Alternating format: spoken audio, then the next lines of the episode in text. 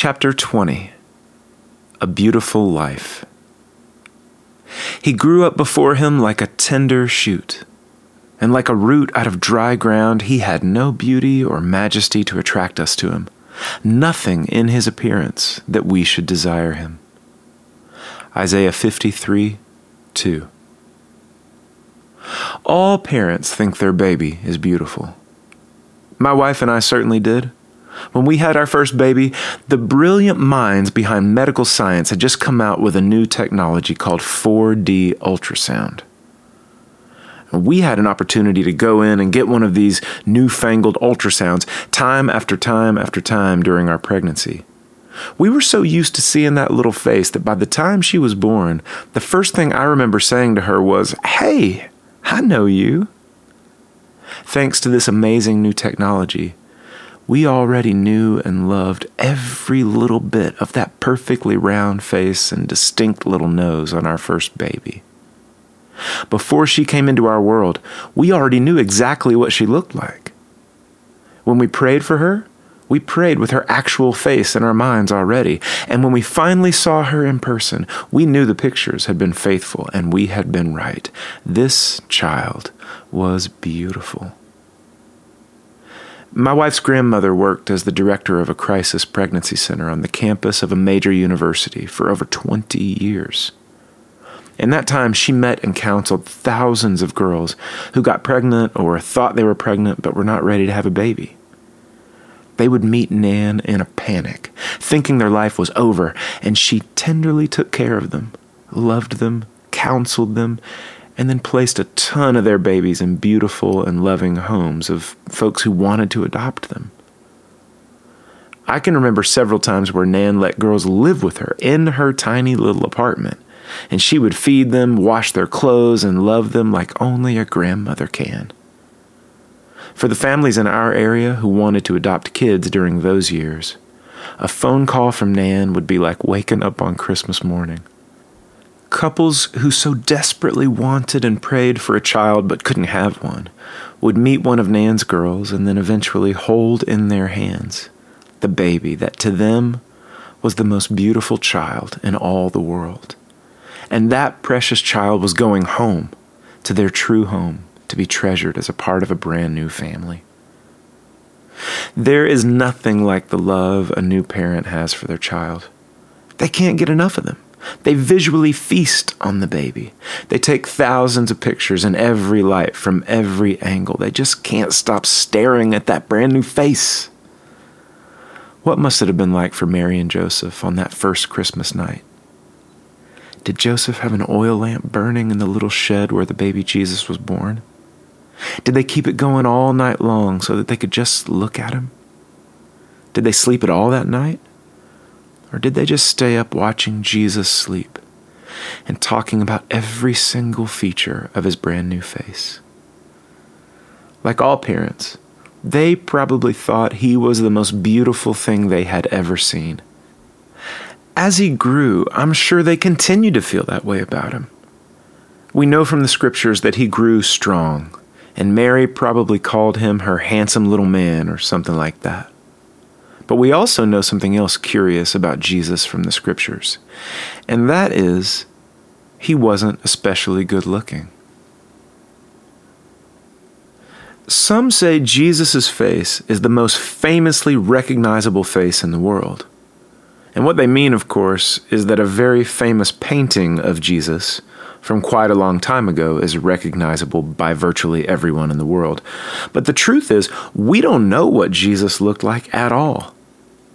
The Bible really only gives us one piece of information concerning Jesus' looks, and it comes from the fifty-third chapter of the prophecy of Isaiah.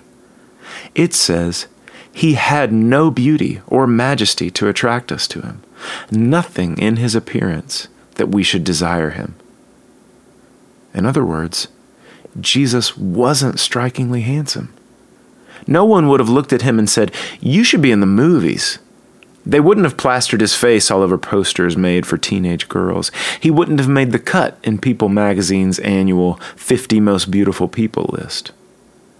We don't know if Jesus was tall or short. We don't know if he was balding or had a weird nose, a weak chin, or, or else one eye that didn't quite follow the other one all the time.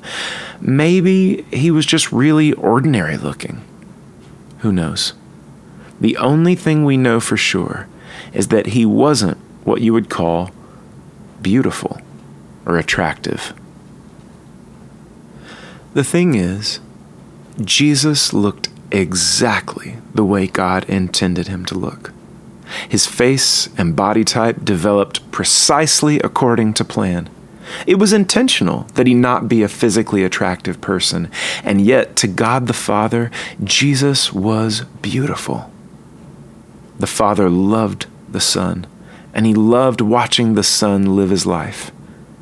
We know this because when Jesus was baptized by John and came out of the water, the sky opened. The Spirit of God descended on him like a dove, and God the Father himself spoke from heaven saying, "That's my boy, and I love to watch him live."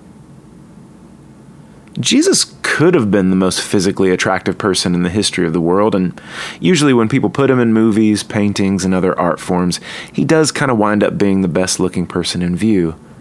But that wasn't God's plan for Jesus. The King of the universe was utterly normal looking. I mean, some people might even say he was ugly, but not the Father. It turns out God loves things we don't. He values stuff we don't. He majors on the kinds of things we skip over, and he isn't all that impressed with worldly perceptions of physical beauty.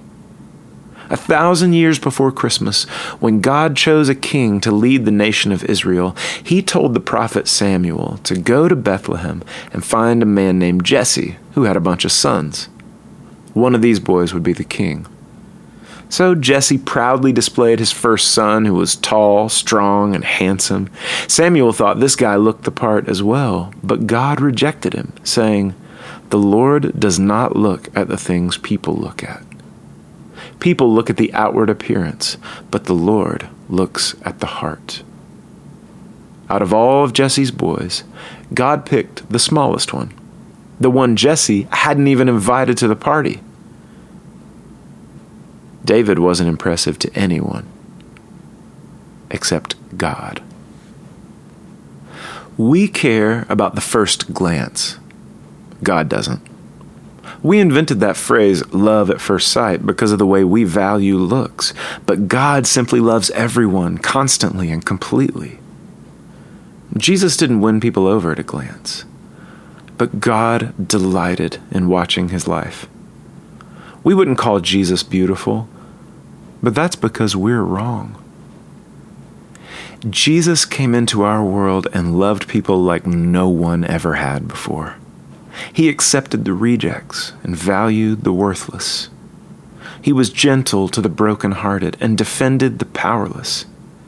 He served everyone in his life as if his very life belonged to them. He gave his life away every single day that he walked in this world. He gave his time, his energy, his listening ear, his wisdom, his humor, his heart, and eventually his very breath and blood. He loved us, and his love made him beautiful. The Apostle Paul said, "Imitate God, therefore, as dearly loved children, and live a life of love, just as Christ loved us and gave himself up for us." Our world is obsessed with physical beauty. We chase it down even as it flies away. No matter what we do, our curves lose their grip as gravity wins in the end. The hair we love and pamper turns white or else just turns loose. With every passing Christmas, we get older. But are we getting more beautiful? What if we imitated God and gave away our lives in love? What if, like Jesus, you became more and more lovely with every single beat of your heart? What if there was never a life more beautiful?